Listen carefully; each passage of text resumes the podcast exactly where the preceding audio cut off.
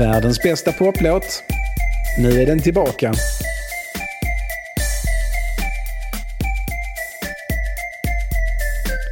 Vilken är bäst? Vi måste ha svar. Jag ligger vaken på natten, jag får ingen frid. Men det svaret är här utanför. Det är bara en fråga om tid, ja!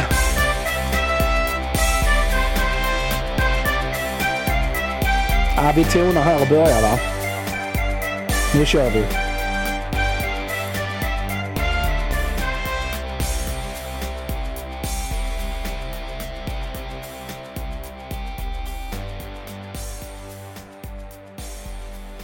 Hej Shabaluba, det här är världens bästa poplåt om världens bästa poplåt. Och det handlar fortfarande om de där poplåtarna som fått en extra dimension av att finnas i ett annat konstnärligt sammanhang. Som till exempel film eller TV. Få filmserier har givit upphov till fler hitsinglar under lika lång tid som filmerna om James Bond. Länge var det den inofficiella uppföljaren, den helt bisarrt dåliga komedin Casino Royale som hade den största musikaliska hitten. Burt Bacharachs The Look of Love. Sen lyckades Eon Production, filmbolaget bakom de flesta Bond-filmerna, 1985 visa var skåpet skulle stå när John Barrys och Duran Durans A View to a Kill toppade listorna både i USA och i de flesta västeuropeiska länder. Det tidiga 80-talet var kanske inte peak Bond konstnärligt men det var då i samband med hyrfilmens genombrott som James Bond blev det fullständiga varumärke det är än idag och som är anledningen till att de senaste filmerna Dr. No 21-25 är de ekonomiskt mest framgångsrika. I ett senare avsnitt kommer vi titta närmare på det där gyllene 80-talets James Bond men här går vi ännu längre tillbaka till rötterna. Ända till 1962 till att börja med och sedan 1964 för att hitta världens bästa poplåt. Bli Patreon på Patreon vet jag. Hjälp till att betala licenser, inte till att döda och eventuellt att få ihop ett litet kapital så att podden kan uppträda live i en stad nära dig med band och allting och en kväll med kombinationen föreläsning, stand-up och rock'n'roll som kommer vara den slutgiltiga konsert och föreläsningsupplevelsen. Om det nu finns så stor konkurrens på det området. För övrigt konstigt det där med att James Bond redan från första boken, den inte alls särskilt välskrivna Casino Royale, beskrivs som en officer i den brittiska flottan med rätt att döda. Som officer i aktiv tjänst borde det snarare beskrivas som en skyldighet att döda än en rätt att döda. Den enda berättelsen om James Bond där James Bond faktiskt dödar folk som inte antingen försöker döda honom eller som utsätts som legitima mål av den brittiska regeringen är filmen License to Kill och det är först efter att M, Bonds chef, dragit tillbaks den där rätten att döda för M är orolig för att Bond ska döda andra än drottningens fiender. Klok M, för Bond tappar det lite i den där filmen. License to Kill bygger på Ian Flemings Live and Let Die eftersom Eon Productions verkligen var helt virriga med sina namn och de böcker de köpt rättigheterna till att filma. Är ni beredda ungdomar? Nu blir det Bond.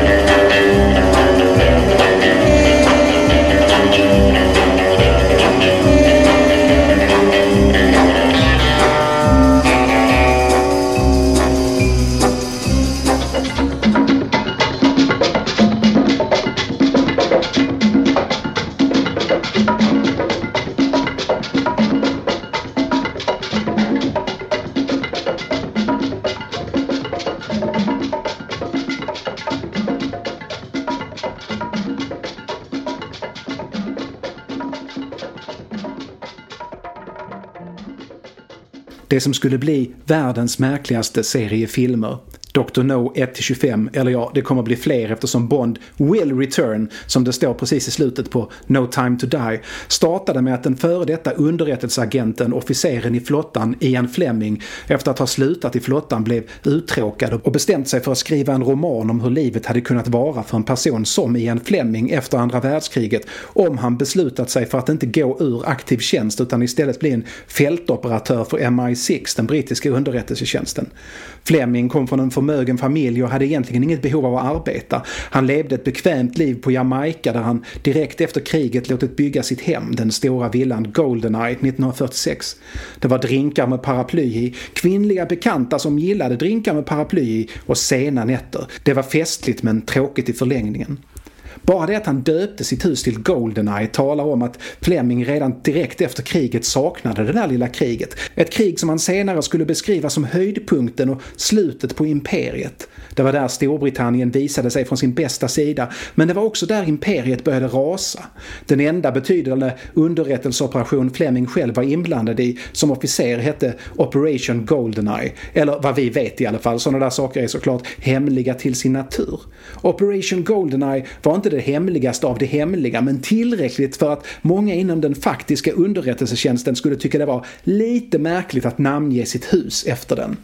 I verklighetens Goldeneye fick Fleming i uppdrag att upprätta en sambandscentral på brittiska Gibraltar och att vid sidan av detta officiella uppdrag som Spanien kände till, det finns ett spanskt och ett brittiskt Gibraltar på varsin sida av Gibraltarsundet och den som kontrollerar båda sidor kan i princip stänga sjövägen in och ut från Medelhavet, också uppdraget att organisera signalspaning mot Spanien, något som Spanien definitivt inte kände till genom att övervaka spanska telegraf och radiomeddelande och ha en kodknäckarverksamhet på plats skulle Storbritannien och de allierade få en förvarning om Spanien plötsligt skulle gå in på Tysklands och Italiens sida i kriget.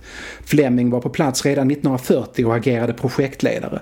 Spanien gick inte in på tyskarnas sida. Men eftersom man misstänkte att de ändå vidarebefordrade information till Tyskland och Italien fick Goldeneye i uppdrag att 1942 störa spanska sändningar i samband med Operation Torch när brittiska trupper gick in i Nordafrika för att befria länderna där från den italienska och tyska ondskefulla ockupationen för att kunna återlämna landområdena till deras rätta ägare, Frankrike, efter kriget. Fleming satt onekligen på kunskap om hur spionverksamhet fungerade. Han hade mycket tid och han hade på grund av ett arv nästan obegränsat med pengar. Vad han inte hade var litterär begåvning men något sådant tänkte han inte låta hindra honom. Så han skrev Casino Royale och planerade för en lång serie böcker om mästerspionen James Bond. En serie böcker som både ska lyfta hur fantastisk Storbritannien är och hur illa det kommer gå för de mörkhyade invånarna i imperiet om de slår sig fria från brittisk kolonialglädje. Flemings böcker har en ton som skiljer sig från filmerna. I alla fall de böcker som skrevs innan romanen Thunderball från 1961. Och den som bara känner Bond från filmerna kommer att bli lite förvirrad.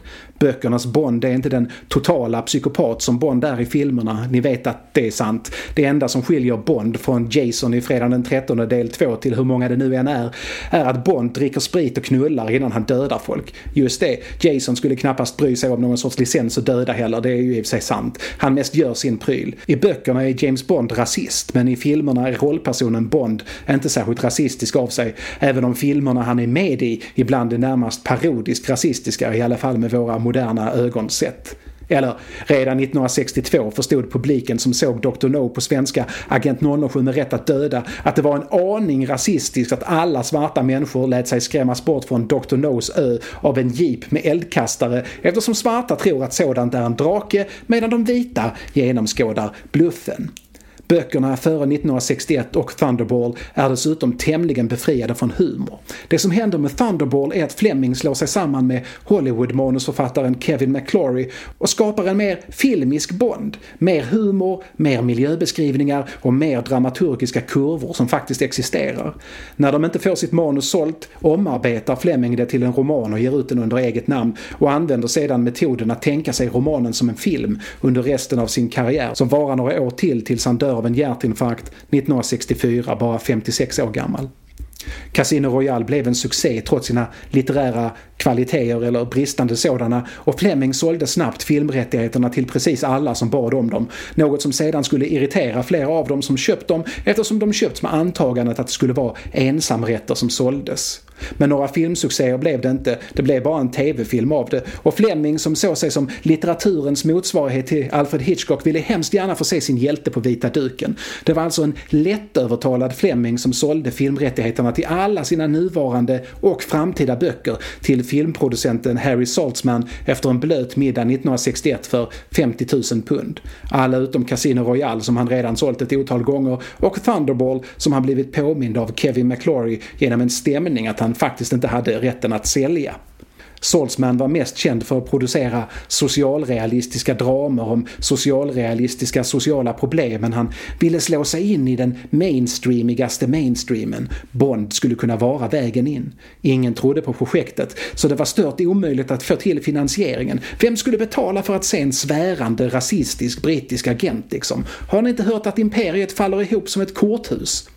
Genom kontakter och vänners bekanta kommer Saltzman i kontakt med en annan filmproducent, Albert R. Broccoli, som också vill göra filmer om James Bond. Och Broccoli har goda förbindelser med United Artists och genom att samarbeta lyckas de till slut hitta de 500 000 pund som krävs för att göra den första filmen, som de bestämt ska vara Dr. No, eftersom den mestadels utspelar sig på ett ställe och borde vara billig att göra. United Artists vill helst se en amerikan som Bond och de lyckas till och med övertala Cary Grant att ställa upp. Men Grant vill bara göra en film och Saltzman och Broccoli vill göra flera. Dessutom är det billigare med någon helt okänd. En som var helt okänd var den skotska skådespelaren och fotomodellen Sean Connery som glatt tar sig an rollen för i stort sett inga pengar alls. Dr. Doe är en fantastisk film. Den är så totalt lågbudget en film kan bli utan att det provocerar. Skurkens näste består mest av med skuggor antydda utrymmen och många skådespelare fick ta med sig sina egna kläder till inspelningen. Det fanns inte ett enda område som Saltzman och Broccoli inte tyckte kunde göras billigare. De tog till och med och anställde den billigaste regissören de kunde hitta, Terrence Young. Alltså det var inte det att Youngs egna arvode var signifikant lägre än andras, även om det var lite lägre. Han var en etablerad regissör, men han hade rykte om sig att verkligen kunna hålla budget, ibland till och med göra film för mindre än vad som var avsatt. Honom ska vi ha! Mycket av det vi förknippar med filmseriens James Bond kommer från Young. Allt från maner till rörelsemönster och den där utstrålningen att den här killen bryr sig faktiskt inte om någonting alls. Young för in humorn för att balansera våldet och sexet och han tänker på hur viktigt det är med tydlig musik. Bond ska ha ett återkommande musikaliskt motiv som signalerar att här kommer Bond och varenda annan viktig rollfigur ska ha sitt egna lilla ledmotiv. Eftersom filmen ska utspela sig på Jamaica vill Young helst ha amerikansk musik i filmen och eftersom han inser att det kan vara bra att ha en låt från filmen som spelas på radio för att på så sätt få radio att prata om filmen vill han ha en popsång också. Det där var något nytt. Att tänka både på att göra film och att göra en hitsingel samtidigt. Young ser också till att från sitt eget gage betala för en dyrare kostym åt Sean Connery. Bond ska vara oklanderligt klädd. Pengar Salzman och Broccoli vill gärna tjäna dem, men de vill inte lika gärna spendera dem. Musik kostar och de ser sig om efter billigast möjliga alternativ och efter att ha sett sångaren Monty Norman uppträda med en egenskriven melodi på en revy tänker de att eftersom filmen börjar bli klar så måste vi ju ha musik och de kan lika gärna be honom skriva musiken till filmen.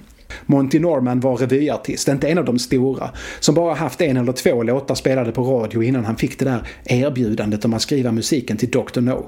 Varför inte? Han tackar ja och sätter genast igång att återanvända en massa låtar han redan skrivit. Det var bråttom att få det hela färdigt. Som ledmotiv väljer han en liten gitarrslinga som han fläskar ut till en hel låt. Det var den vi hörde tidigare. Och på bara några dagar har han skrivit och spelat in vad han tycker är ett fantastiskt soundtrack. Mest tid lade han på poplåten, en poplåt som är så överanvänd i filmen att ungefär alla rollpersoner någon gång visslar eller sjunger på den i någon scen. Det är dyrt med musik i en film och har man betalt för en poplåt ska den ju användas, rent av överanvändas. Till och med James Bond själv sjunger den när han ska ragga på Ursula Andress efter att hon ikoniskt stigit upp från havet med harpun och snäcka i hand. Underneath the Mango Tree är den första Bond-poplåten. Det blev ingen hit, men den är catchy som bara den. På inspelningen hörs bara Monty Norman på gitarr och hans fru Diana Copeland på sång och den mest fejkade västindiska brytningen som någonsin hörts utanför svensk gangsterrap från tidigt 2000-tal.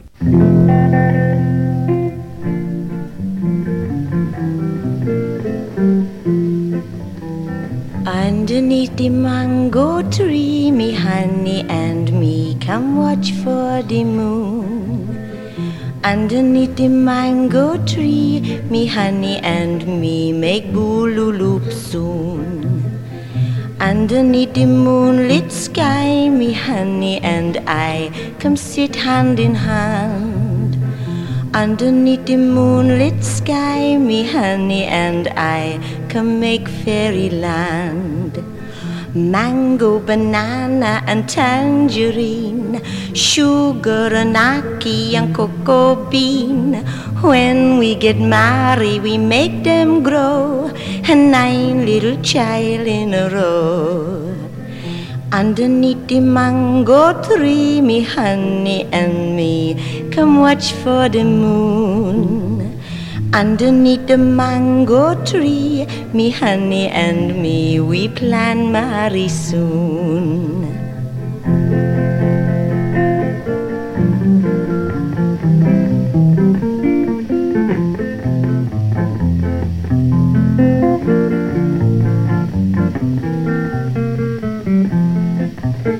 mango, banana, and tangerine, sugar and ackee and cocoa bean. When we get married, we make them grow, nine little child in a row. Underneath the mango tree, me honey and me come watch for the moon. Underneath the mango tree, me honey and me, we plan marry soon. Underneath the mango tree, underneath the mango tree, underneath the mango tree, underneath the mango tree. Saltzman och Broccoli tycker musiken låter helt och hållet förjävlig. I alla fall den som inte är underneath the mango tree. Så de ber jazzorkestern som spelar på hotellet de bor på snabbt som attan arrangera om musiken och spela in den så den passar en äventyrs-actionfilm. John Barry och hans orkester tar gärna emot de pengar som erbjuds, inte många, och de levererar snabbt ett acceptabelt resultat. Förutom just Mango-låten så är det deras versioner vi hör i filmen. Det är Barry som skapat det där blåsdrivna Bond-ljudet. Senare ska Saltzman och Broccoli och Barry få problem med Monty Norman och hans eländiga rättigheter till musiken.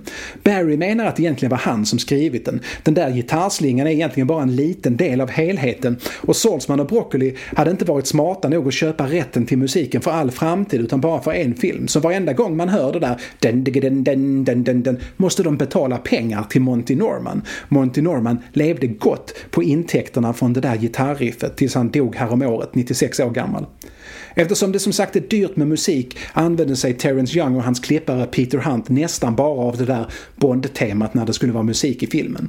Peter Hunt är för övrigt den egentliga hemligheten bakom Bond-filmernas framgång. Hans medvetna användning av jump cuts, något som i vanliga fall anses vara en styggelse, alltså man klipper mitt i en rörelse och hoppar till slutet av rörelsen eller mitt i en dialog och hoppar över ord helt enkelt. Det, det är, anses vara helt fel i filmskapande men i Bond-filmerna skapade ett högt och frenetiskt tempo och det är det som skiljer Bond 1962 till 1969 från senare och sämre Bond-versioner.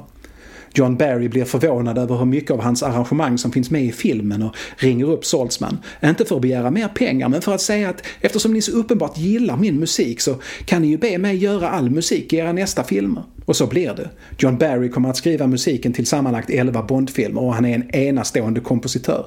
En innovativ kompositör. Till exempel var han den första som använde sig av syntar i en storfilm när han byggde musiken till On Her Majesty's Secret Service 1969 på en Moog han lånat från George Harrison.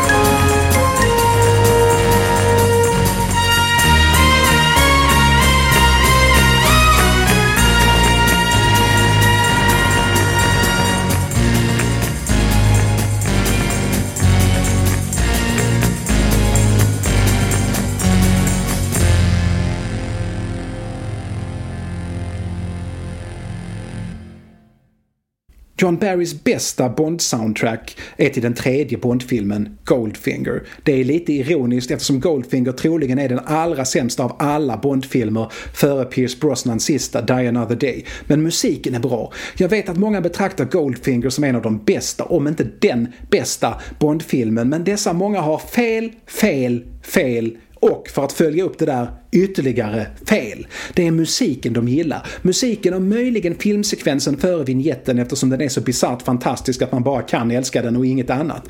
Bond simmar med en fejksjöfågel på huvudet i en torrdräkt för att ta sig obemärkt i land någonstans där det finns skurkar. Under dykardräkten har han en perfekt pressad vit kostym i vilken han går på fest, hånglar upp en tjej, dödar en skurk genom att slänga både honom och en lampa i ett badkar. Sen säger han något roligt och så börjar titelmusiken spela. Om ändå resten av filmen filmen var lika bra. Det är den inte.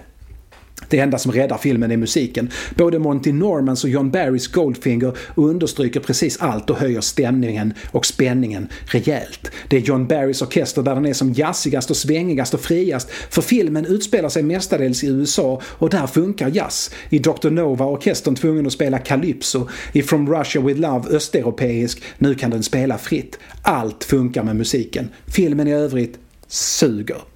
Vi börjar i Miami där Bond är på uppdrag att undersöka vem den mystiska men tydligen samtidigt världsberömde Auric Goldfinger är och varför han gillar guld. I boken är Goldfinger väldigt mycket en jude men i filmen är det outsagt. Auric, som betyder den gyllene, gillar guld och pengar för att han är en filmskurk och på grund av inget annat. Han gillar att fuska när han spelar kort också. Det kommer Bond på så han tar sig till ett hotellrum där han gissat att fusket utgår från. Där sitter en tjej, Jill Masterson, och spionerar på Goldfingers motståndares kort och berättar vilka det är för Goldfinger genom en liten radio. Jill tycker att det är hur trevligt som helst när okända män tar sig in på hennes rum så hon hjälper Bond att sabba Goldfingers fusk eftersom Bond är snygg. Bond, hemlig agent, tycker tydligen det är ett smart sätt att vara hemlig att visa sig öppet som Goldfingers motståndare om han ens är det eftersom han är mest där för att ta reda på om Goldfinger smugglar guld. Sen ligger Bond med Jill och när Bond ska ta lite dricka i kylen blir han nedslagen. När Bond vaknar så har de nesliga skurkarna dödat Jill genom att måla henne i guldfärg. Bond bryr sig inte nämnvärt utan ger sig genast hem till London där hans chef berättar att Bond ska fortsätta att ta reda på mer om Goldfinger och hur Goldfinger smugglar guld. Bond beger sig, som han gör, till en golfklubb där Goldfinger spelar golf och fuskar bättre än Goldfinger som lockats att spela om pengar med Bond när Bond satsar en guldtacka som britterna beslagtagit från nazisterna. Bond uppnår ingenting genom detta mer än att få Goldfingers assistent Oddjob att förstöra både golfbollar och statyer på klubben. Bond spårar Goldfinger till Schweiz där Goldfinger har någon sorts industrianläggning där han smälter guld och bygger in i bilkarosser för att smuggla på det viset. Han har också en industrilaser som han gillar att klyva folk med, för varför inte liksom? På vägen träffar Bond Tilly Masterson, Jills syster, som vill hämna sin systers död. Hon är alltså lika bra som den brittiska underrättelsetjänsten på att spåra Goldfingrar. Hon tycker att Bond är hemskt sexig, men hon hinner inte ligga med honom för Oddjob dödar henne efter att Bond råkat avslöja var de är. Men hon dör inte förgäves eftersom Bond hör några skurkar prata om Operation Grand Slam. Och han kan med det namnet, som han inte vet vad det betyder, få Goldfinger att av någon helt bisarr anledning ångra sig när han ska dela Bond på mitten med en industrilaser. Han gillar ju de där industrilasrarna, kommer ni ihåg. Så istället för att döda Bond tar Goldfinger med Bond till Goldfingers stuteri i Kentucky. På planet träffar Bond Goldfingers pilot Pussy Galore som tydligen heter så på riktigt, för varför inte liksom? Och hon motstår Bonds maskulina dragningskraft eftersom Pussy är lesbisk. Det är den andra lesbiska skurken på två filmer för övrigt. Saltzman och Broccoli tyckte tydligen att det är sällsynt nedrigt att vara lesbisk. Bond flyr givetvis från sin fångenskap och lyckas ta sig in i en modell av Fort Knox där USA förvarar sin guldreserv underifrån för att Goldfinger har byggt en sån modell för att varför inte liksom? Runt modellen har Goldfinger samlat en massa maffiasnubbar som han sedan håller en monolog för och berättar att de alla har sålt saker till Goldfinger som gör att Goldfinger kan göra inbrott på Fort Knox genom att döda vakterna med gas och sen bryta sig in. En av maffiasnubbarna vill inte vara med så han får gå därifrån. Det hjälper honom inte för efter en lång bilresa så dödar Oddjob honom. Hade det varit bättre för honom att stanna kvar? Inte. För så snart Goldfinger i detalj berättat om sin plan, Operation Grand Slam, dödar han alla maffiasnubbarna. Oklart vad han ville uppnå med att berätta om sin plan för personer han ändå skulle döda. Oklart varför att han lät den där snubben gå därifrån för att åka bil i nästan en timme för att sen bli dödad när han ändå kunde döda honom när han ändå var igång och dödade alla andra. Men varför inte liksom? Och lite tur är det ju eftersom Bond har hört alltihopa. Bond fortsätter sin rymning för nu måste han ju varna folk. Dessvärre är Bond kass på att fly, så snart så står han inför Goldfinger som säger att “jag tänker minsann inte stjäla något guld”. Eftersom Goldfinger hänger med en kines drar Bond slutsatsen att Goldfinger tänker detonera en kommunistisk atombomb i Fort Knox och därmed göra guldet där värdelöst och det egna guldet därför mer värdefullt. För sådana är de nämligen, kineserna. Bond försöker fly igen, men den här gången hinns han ifatta Pussy Galore som inte bara är lesbisk pilot utan också lesbisk judomästarinna. Hon håller nästan på att besegra Bond när han får övertaget och våldtar henne. Av detta lär hon sig att inte vara lesbisk längre och att inte hjälpa internationella ärkeskurkar. Ja, det visar sig att lesbiska brottslingar faktiskt bara har fått för lite kuk. Tur att Bond finns där för att styra upp det hela. Av någon anledning, troligen på grund av varför inte liksom, tar Goldfinger med både sig själv och Bond till Fort Knox och kedja fast Bond vid atombomben. Allt går åt helvete, för nu har Pussy inte fått för lite kuk längre och den gas hon och hennes lesbiska flygande cirkus sprayade över de amerikanska soldaterna var bara fejkgas. Så soldaterna är inte alls döda nu. Alltså, efter de har låtit skurkarna rulla in en jävla atombomb i Fort Knox reser de sig upp och bekämpar inkräktarna. Goldfinger flyr. Man låser Fort Knox och på insidan finns Bond, bomben och Oddjob och en skurk randomly som också blir dödad. Bond gör sig fri och skickar en massa elektricitet genom Oddjob så han dör. Sen desarmerar Bond bomben och blir inbjuden till Vita huset på lunch. Han flyger dit tillsammans med den nu väldigt heterosexuella Pussy och på något sätt har Goldfinger tagit sig ombord på planet och från ingenstans dyker det upp medvetslösa eller döda kroppar på flygplanets golv och sen sugs Goldfinger ut genom en sönderskjuten ruta på planet. Allting slutar med att Pussy och Bond unnar sig lite heterosexuell glädje. Bond är passiv genom hela filmen. Hans enda bidrag till någonting är att förolämpa The Beatles, som han tycker är oljud, det och det och en strategisk våldtäkt. Allting utom musiken är rent skit i Goldfinger. Men musiken är och förblir otrolig och titelmusiken är ungefär så mycket Bond filmmusik kan bli. Shirley Bassey sjunger som om det vore det sista gången hon någonsin skulle sjunga och texten handlar om Goldfinger och guld och den är helt ärligt lika värdelös som filmen. Vem, vem bryr sig när musiken är så otrolig. Ingen, ingen säger jag, det kommer bli mer Bond i den här omgången, men det kan inte bli bättre än så här. Det tror jag inte i alla fall.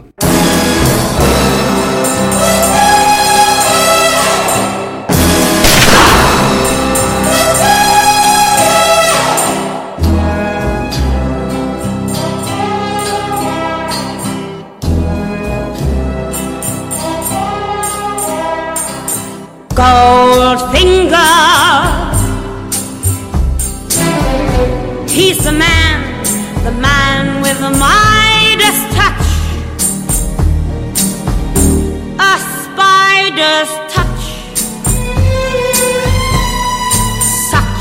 A cold finger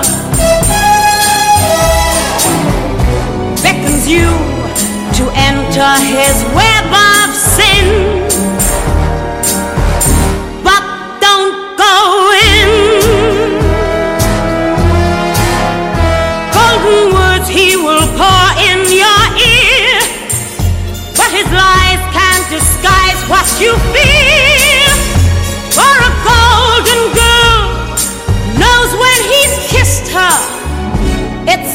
Kiss of death from Mr. Goldfinger. Pretty girl, beware of this heart of gold.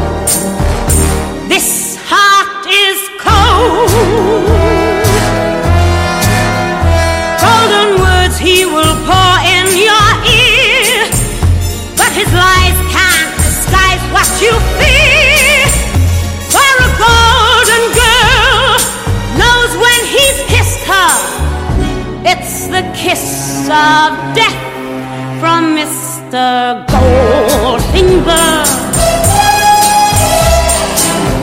Pretty girl, beware of this heart.